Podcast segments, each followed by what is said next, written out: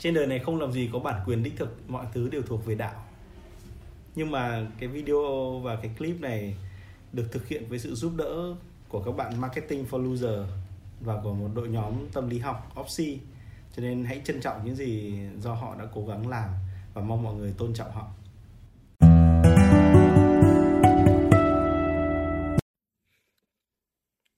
Có khoảng à, 30% những người đang vay nợ ấy, đã từ bỏ cái mong muốn trả nợ.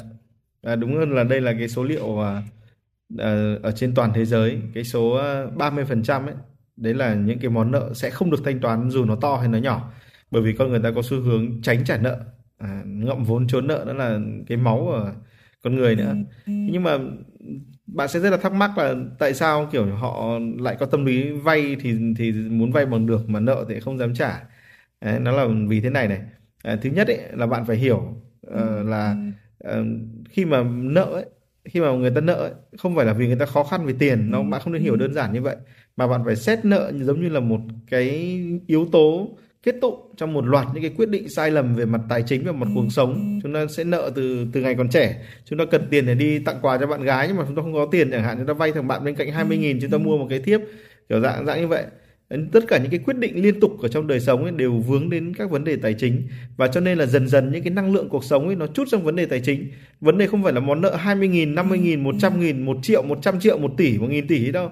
Mà vấn đề là gì? Liên tục các cái sai lầm các cái quyết định sai lầm của chúng ta ấy, hoặc là các quyết định đúng đắn của chúng ta đi nữa nếu có. Đấy, nhưng mà đúng đắn về mặt tình cảm nhiều khi không phải đúng đắn về mặt tài chính. Thì những cái quyết định đúng và sai trong nội tâm của chúng ta trong cái hành vi của chúng ta nó chút vào bên trong khoản nợ. Bạn bạn hiểu cái này không? Nó có một sự chuyển dịch tâm lý từ cái việc là cái cảm xúc của tôi đối với cái việc đấy sang cái cảm xúc đối với cái món nợ đấy. Và khi mà chúng ta phát sinh cảm xúc với món nợ thì nó dễ đối mặt hơn là việc là chúng ta đối mặt với các cái chuyện kia thật. Chẳng hạn như tôi tặng tấm thiếp 20 nghìn xong rồi con bạn nó thích đi thì 20 nghìn đấy tôi cũng không có tiền để trả thằng kia Đấy, hay là kiểu 20 nghìn đấy con bạn nó không thích đi mà tôi không có tiền trả thằng kia thì thà tôi không trả thằng kia để tôi nối dài cái cảm giác rằng đây là 20 nghìn. Còn hơn tôi đối mặt với chuyện là cô ta thích hay không thích tấm thiếp bởi vì chuyện đấy đối với tôi quá nặng nề. Vì nếu cô ta thích tấm thiếp vậy tôi phải tặng quà nhiều hơn. Còn nếu mà cô ta không thích tấm thiếp vậy thì tôi phải đối mặt với chuyện là tôi không có giá trị. Cho nên là khởi đầu của tất cả tâm lý học về nợ đều bắt nguồn từ cái việc là nợ là cách để chúng ta thoát khỏi các vấn đề cá nhân theo cách tích cực lẫn tiêu cực. Chỉ cần tôi tập trung vào món nợ hoặc là tôi duy trì một món nợ ấy, thì tôi tránh phải đối mặt với những quyết định đúng và sai trong cuộc đời tôi. Bởi vì đúng ấy, thì tôi thêm trách nhiệm mà sai ấy, thì tôi phải chịu trách nhiệm. Và chúng ta đều không muốn đối diện với trách nhiệm của mình. Cho nên món nợ chúng ta thấy là khi mà một người mắc nợ ấy, thì có hai cái yếu tố xảy ra với họ. Một là lòng tự trọng của họ giảm đi. Và thứ hai là những âu lo của họ tăng lên và những âu lo này nó rối loạn lắm. Nó tỏa ra mọi thứ trong cuộc sống. Họ vì họ nhét phần lớn âu lo và trách nhiệm vào bên trong món nợ mà. Cho nên là mà những cái đấy không phải là cái thật. Cái nợ không phải là thật. Cho nên là họ bắt đầu chút cái tâm lý của họ sang mọi thứ xung quanh. Đấy, mọi người hiểu hiểu điều này không? Một cái áo không vừa. Và cho nên là cái bụng lòi à nợ nần nó là một cái loại à, à, với một số người thì nó là một cái loại áp lực tinh thần. Nhất là những cái người mà xuất phát từ các cái gia đình được à, đào tạo kỹ có cái truyền thống giáo dục có có một cái chuẩn mực gia đình theo kiểu dạng trung lưu đô thị ấy, thì bởi vì họ được ờ, kiến tạo các cái niềm tin và định kiến cho rằng nợ là xấu ấy cho nên là dần dần cái việc nợ đã trở thành một cái dạng định kiến về lòng tự trọng của họ. Thì tất nhiên là chúng ta phải nói rõ ở đây này là cái việc nợ nần trở thành lòng tự trọng ấy nó là tốt hay là xấu chúng ta không khẳng định được đâu. Nó là nó là tốt ở cái chỗ là cái người đấy sẽ có trách nhiệm với việc trả nợ. Nhưng nhiều khi nó nó không ổn ở cái chỗ là nếu như cái người này mà muốn bước vào kinh doanh ấy, họ phải không được sợ nợ. Và không được sợ nợ thì họ phải nhiều khi họ phải mang một cái tính rất là xấu là họ quen kìm hãm trả nợ. Họ quen uh, giữ vốn của người ta. Họ quen kiểu như là bắt đầu giãn nợ đủ các kiểu. Đấy, thậm chí là gì? Họ quen họ quen nợ. Và cũng có thể và trường hợp xấu nhất họ quen họ có thể trốn nợ. Đấy, là nhưng mà cái người như vậy thì họ lại hợp với kinh doanh. À, mình quay trở lại là cái những cái người ấy mà có lòng tự trọng cao ấy và được đào tạo một cái tôi hoặc gắn liền với các cái giá trị gia đình hoặc là các cái định kiến về à, hoặc là các cái giá trị tôn giáo hoặc tâm linh ấy thì họ thường được yêu cầu là một cách với chính bản thân mình ấy là họ không nợ nữa. Và việc thoát khỏi nợ nần là một cái động lực hành vi động lực tâm lý của họ. Trong khi cái người mà người ta chấp nhận món nợ rồi ấy, thì người ta hạ cái mức ảnh hưởng chứ không phải là người ta hạ lòng tự trọng, mà người ta hạ cái mức của, ảnh hưởng của lòng tự trọng đối với mình. Và họ sống một cách nó, những cái người mà nợ nhiều ấy, mọi người sẽ thấy là họ sống một cách nó trực giác hơn nhiều. Chẳng hạn như là nếu mà bạn gặp một cái người mà nợ nần nhiều ấy, họ có tiền, họ sẵn sàng chi trả cho bạn luôn. Họ rất là hào sảng, họ rất là phóng khoáng, và tất nhiên là với cái người mà đang bị vay, người ta sẽ rất là điên tiết, người ta bảo là mẹ, cái thằng này, mày đã nợ nần rồi, mày còn chi tiêu cái kiểu đấy thì mày càng nợ nần, mà có tiền không trả, đi ăn tiêu à? Nhưng mà cái người mà người ta đã đã đã đã nợ nần ấy mà người ta ở trong cái trạng thái đấy rồi ấy thì thì người ta lại dẹp bỏ được cái sức ảnh hưởng của lòng tự trọng cái tôi và các định kiến vây quanh họ và họ sống một cách nó thoải mái hơn. Đấy, chúng ta nhớ cái câu chuyện kinh điển về cái anh chàng mà nợ nần chống chất xong ngồi nướng con vịt không? Xong rồi ông uh, phú ông đi qua hỏi là thế mày không giả nợ mày là ăn vịt thế kìa? Thế ông kia bảo là em không có tiền mà ăn con vịt ờ, mà nuôi con vịt ấy phải nướng nó ăn đây này. Cái kiểu như vậy. Thế mình mình quay trở lại là nợ ấy, nó không chỉ là một cái chỗ để mà bạn chút các cái áp lực về trách nhiệm về thiếu trách nhiệm hoặc là thêm trách nhiệm mà nợ ấy, nó còn giúp bạn gỡ cái gánh nặng về lòng tự trọng. Bởi vì ra bởi vì trách nhiệm và lòng tự trọng nó lại là anh em sinh đôi của nhau. Và khi mà bạn đã cố một có một nơi để bạn trốn trách nhiệm và bạn giảm trừ trách nhiệm ấy thì lòng tự trọng cũng được gỡ bỏ đi một phần.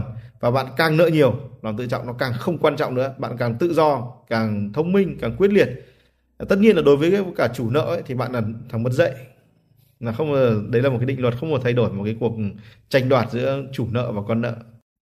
Những cái nghiên cứu ờ, và báo cáo của các nhà tâm lý học ấy họ đã cho thấy là khi mà một người nợ ấy, thì cái khả năng chịu nợ của người này ngày càng cao. Tức là nhất là bắt nguồn từ thời sinh viên chẳng hạn như từ thời sinh viên họ vay nợ để có thể trả phí ấy, thì họ vay có thể vay của họ hàng có thể vay của các tổ chức tín dụng thế nhưng về nguyên tắc là họ càng ngày càng nợ nhiều hơn cho dù là họ không cần nhiều đến thế. Đấy, và họ có xu hướng là thậm chí là gì? Mở rộng các hoạt động xã hội của mình tùy theo khả năng vay nợ của mình.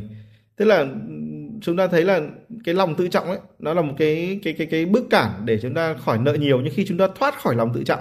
Chúng ta nhớ là lòng tự trọng ấy ở đây chúng ta hiểu là không phải là một chiến binh chống lại nợ nần và không phải là một tiêu chí đánh giá cái khả năng nợ hay không nợ người ta mà chúng ta thấy là cái chiều đây là nợ nần ấy nó gỡ bỏ cái gánh nặng của lòng tự trọng.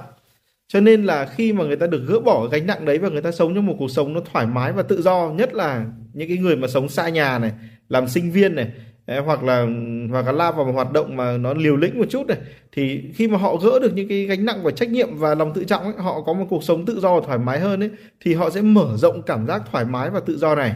Đấy là nguyên nhân khiến cho là gì? Họ họ tăng khả năng chịu đựng nợ. Đúng hơn là họ nợ nhiều hơn nói vậy chính xác hơn. Và khi mà một cái bên cho vay nợ ấy, họ cố gắng thúc đẩy cái việc đòi nợ ấy, thì họ thường làm gì? Cái việc họ hay làm nhất đấy là giáo dục nhận thức về nợ về tín dụng và bắt đầu thiết lập các cái chu kỳ trả nợ và gây sức ép trả nợ. Nhưng điều đáng tiếc là người ta dù có làm gì đi nữa và có tạo nên sức ép tinh thần nào đi nữa thì cái cái sở thích ấy được tự do phóng túng của một con người ấy nó cao hơn cái áp lực của nhận thức và đặc biệt là là bản thân chủ nợ đi để chèn ép cái nhận thức vào đầu con nợ ấy, thì về căn bản là không thành công. Nên mình quay lại trở lại là cho nên là những cái món nợ ấy, nếu mà những người nào bắt nguồn nợ từ thời từ những năm đôi mươi ấy họ đã bắt đầu nợ thì càng về sau cuộc sống của họ càng càng càng càng khác đi. Họ có một cái sức mạnh có sự quyết liệt có sự tự do có sự phóng túng có sự liều lĩnh. Tất nhiên là một phần của của, của điều đấy sẽ biến họ thành ấy, những người kinh doanh giỏi. Nhưng một phần khác sẽ biến họ thành những người bê tha thậm chí là gì thành lừa đảo. Và đấy đều có cả những ý mình nói ở đây ấy, một cái điều rất là quan trọng ấy là cái tác dụng của cái tâm lý chịu đựng nợ của cái khả năng chịu đựng các cái món nợ nó được tăng cấp lên dần dần. Và chúng ta nhớ là chẳng hạn nợ 20.000 nó chỉ là một cấp độ của lòng tự trọng nó chỉ là một miếng nhỏ thôi nợ 50 triệu. Nó lại là một món khác nợ 100 triệu nợ 1 tỷ. Nó lại là một món khác. Tất nhiên là bạn bạn có thể nói từ góc độ của người chủ cho vay rằng là tao không nghĩ như vậy. Và bọn kia là bọn mất dạy. Đúng họ ngày càng không coi trọng cái việc có dạy hay không có dạy. Và bạn phải nhớ là bạn càng cho ai vay nợ ấy, thì bạn càng không khác nào là bạn đang đầu tư và đang chi tiền cho họ học một bài học và trải nghiệm qua cái cảm giác gỡ bỏ sức nặng. Tất nhiên là chúng ta đã nói là gì chỉ có 30% những cái người nợ ấy thì họ ngày càng nợ nhiều hơn và họ không có ý định trả nợ 30%. Tức là chúng ta đang nói một con số khác là 70% số người vẫn mong muốn thoát khỏi nợ nần. Và mọi người biết không những cái tác hại của nợ thì nó rất là khủng khiếp chẳng hạn như là gia tăng lo lắng này, gia tăng trầm cảm này, đổ vỡ hôn nhân gia đình này, bạo lực gia đình này đều liên quan đến nợ nần cả bởi vì chúng chúng ta thấy là nợ là một gánh nặng khi nào ấy mà người đàn ông hoặc người đàn bà ấy hoặc là nói chung là con nợ ấy bị đặt vào trong một tình trạng mà họ bị kiểm soát bởi các định kiến lòng tự trọng và trách nhiệm. Chẳng hạn như họ đi làm trong một cơ quan họ nợ mọi người. Đấy, thì nếu như họ không rời cơ quan đấy họ không rời công ty đấy thì cái món nợ ấy là một gánh nặng về lòng tự trọng và nó khiến cho họ bắt đầu càng trở nên bối rối và bất an. Cho nên là bạn thấy là trong công ty của bạn mà xuất hiện một người hay nợ mọi người ấy, thì người đấy có xu hướng gì? Chạy sang chỗ khác. Đúng không? Họ thoát khỏi những cái gánh nặng và trách nhiệm và cho nên dựa trên những cái tâm lý đấy ấy, thì chúng ta mới có ba cái chiến lược đòi nợ một cách thích hợp. Đấy, cái chiến lược đòi nợ thứ nhất ấy là gì? Là cung cấp dịch vụ bán tài sản hộ con nợ để trừ nợ. Tức là đến gọi là chúng ta vẫn gọi là gì? Dịch vụ bắt nợ. Chẳng hạn như là này bởi vì thế này này những cái người mà đang nợ ấy chúng ta nói là họ muốn trốn khỏi cái trách nhiệm và họ thoát khỏi gánh nặng của lòng tự trọng. Cho nên nếu phải bán nếu như chúng ta bán giúp họ bán một cái tài sản đi ấy, thì cũng là gì? Giúp họ bán đi cái trách nhiệm và lòng tự trọng. Tức là nó cũng là một cách giải thoát.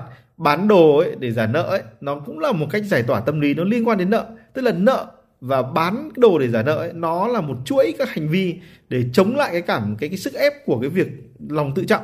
Và cái sức ép của những cái trách nhiệm đè lên đầu mình sức ép của những định kiến của những cái đòi hỏi của những người xung quanh đè lên đầu mình. Cho nên chiến lược đầu tiên ấy là bán tài sản hộ trên những cái con nợ dù thâm căn cô đế đến đâu khi ngân hàng bảo là bây giờ nhá tao bán cái nhà này hộ mày nhá tao bán cái mặt mày đặt cược cho tao bán du thuyền của mày nhá ok luôn. Bán giá rẻ ok luôn. Bán miễn là trả nợ được thôi mày bắt xong cái món nợ đấy. Xong cái món nợ đấy không phải vì người ta sợ nợ mà gì? Việc bán cái món nợ đấy cũng một lần nữa giúp họ giải tỏa cái áp lực của lòng tự trọng và trách nhiệm. Thế nên trách nhiệm đây có cả trách nhiệm trả nợ nữa. Nên đây chiến lược thứ nhất ấy, mà chúng ta đề cập ở đây ấy, quay lại là để để thoát khỏi là bán đồ hộ con nợ bắt đồ nợ. Nói chung là nói chung chúng ta nhớ cái câu chuyện trí phèo không? Khi mà bá kiến đòi nợ là gì? Đập hết nhà cửa để đòi vài đồng. Đấy kiểu dạng như vậy. Thực ra là gì? Thu cái đồ bên trong nhà người ta ấy, đổi ra thành tiền. Đấy kiểu dạng như vậy. Đến có tivi lấy tivi có tủ lạnh lấy tủ lạnh. Và khi chúng ta đang khuân tivi và tủ lạnh ra khỏi nhà con nợ ấy tất nhiên chuyện này nó bất hợp pháp ấy nhá. Không khuyến khích đâu. Thế nhưng mà khi chúng ta đang làm việc đấy thì con nợ nhoẻn cười và nó thấy lòng nó nhẹ nhàng hơn bởi vì nó lại vừa thoát khỏi một gánh nặng nữa. Đó chính là tài sản vật chất thế gian những thứ mà nó phải bảo vệ. Nó không muốn chịu trách nhiệm với cả tài sản của mình nữa. Đấy là cái tâm lý.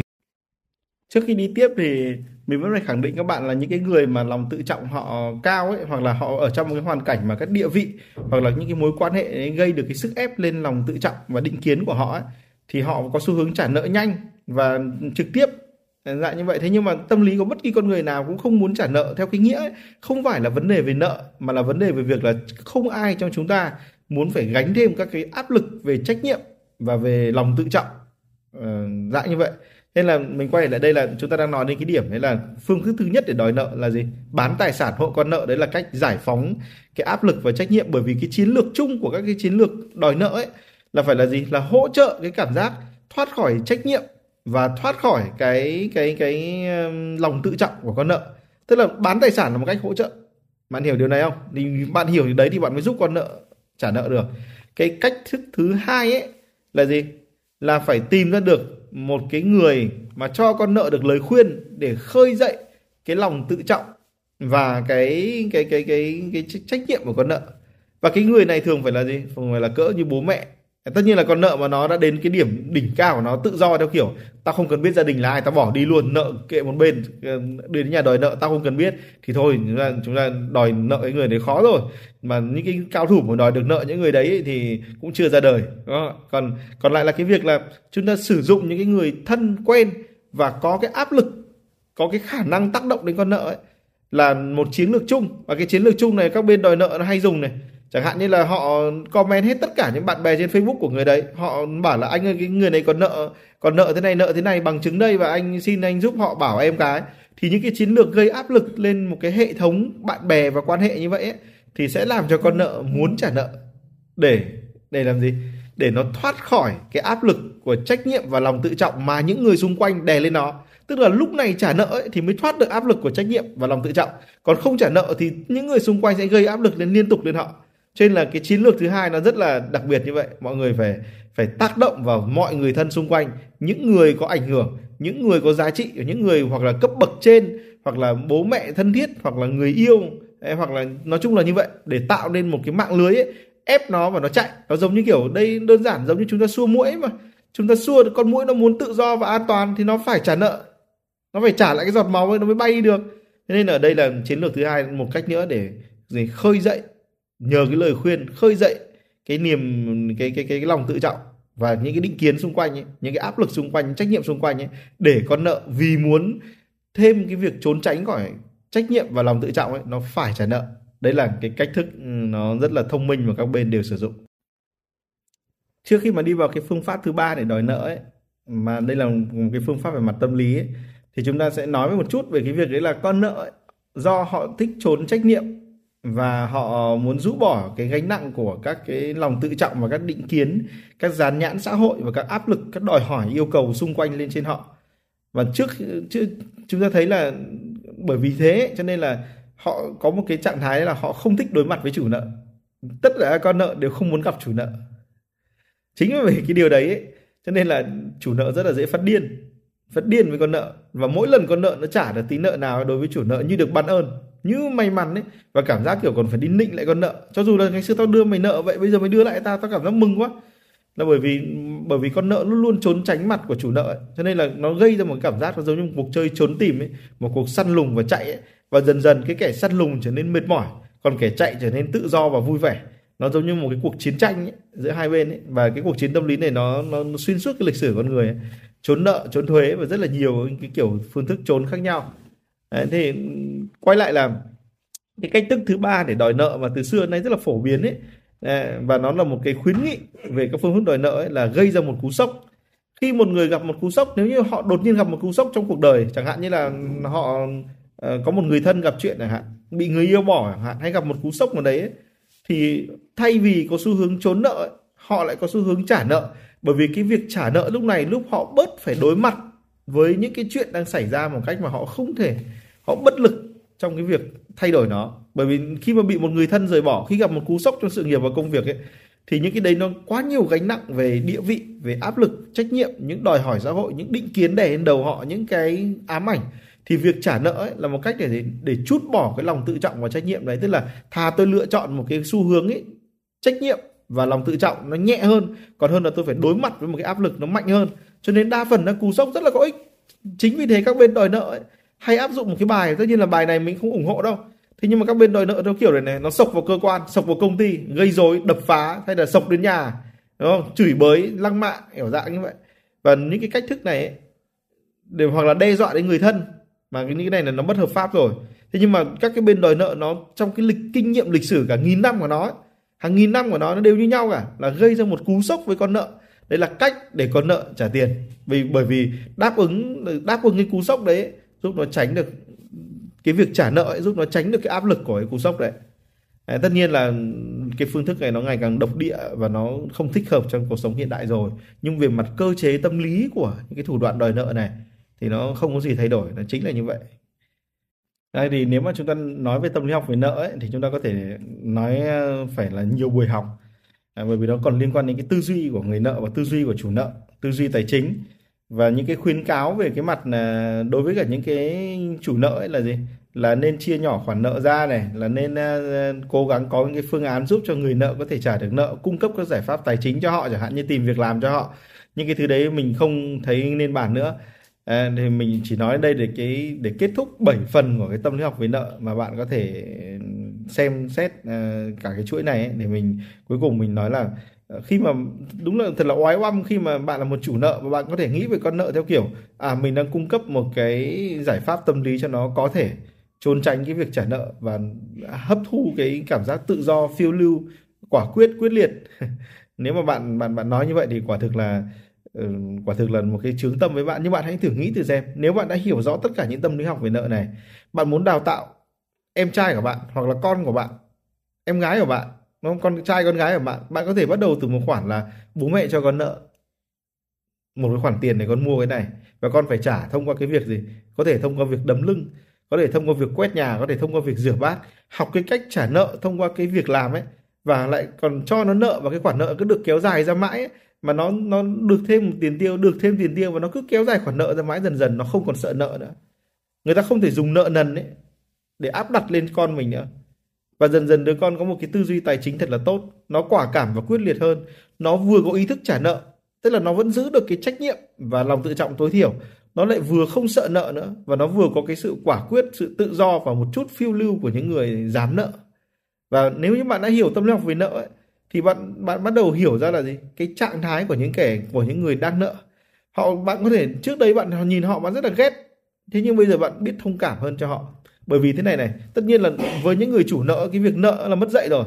Thế nhưng mà khi mà bạn đã hiểu tâm lý học về nợ bạn biết là một cái người trốn đi cái sự cái trách nhiệm ấy và gỡ bỏ cái sức nặng của lòng tự trọng ấy, là một người đã trải qua bao nhiêu sức ép của gia đình bao nhiêu sức ép của xã hội họ đã chịu bao nhiêu thua thiệt họ đã có ra những quyết định ấy để không còn phải phải đóng vai một người gương mẫu không còn phải thành công nữa không phải chịu áp lực của phải trở thành một người chồng tốt một người vợ tốt nữa. Và việc trốn khỏi những điều đấy bởi vì họ cũng đau khổ. Tất nhiên đau khổ không có nghĩa là họ đúng mà là khi chúng ta thông cảm cho họ hơn ấy thì chúng ta có thể chân thành với họ hơn chúng ta có thể giúp đỡ họ hơn và chúng ta có thể làm cho họ trở nên tốt đẹp hơn. Còn nếu chỉ là cái lòng căm thù của một con người chủ nợ ấy, với cả đứng đối diện với một con nợ ấy, một con nợ điên cuồng trốn chạy ấy, thì nó chẳng có nghĩa gì cả. Nó chỉ tăng thêm ác ý nó chỉ tăng thêm sự căm hận và nó chỉ tăng thêm cái độc địa giữa cuộc đời này thôi. Cho nên hãy hiểu cái tâm lý đích thực của họ và thông cảm cho nhau trước khi mà đi đến một giải pháp. Chúc bạn đòi được món nợ của mình.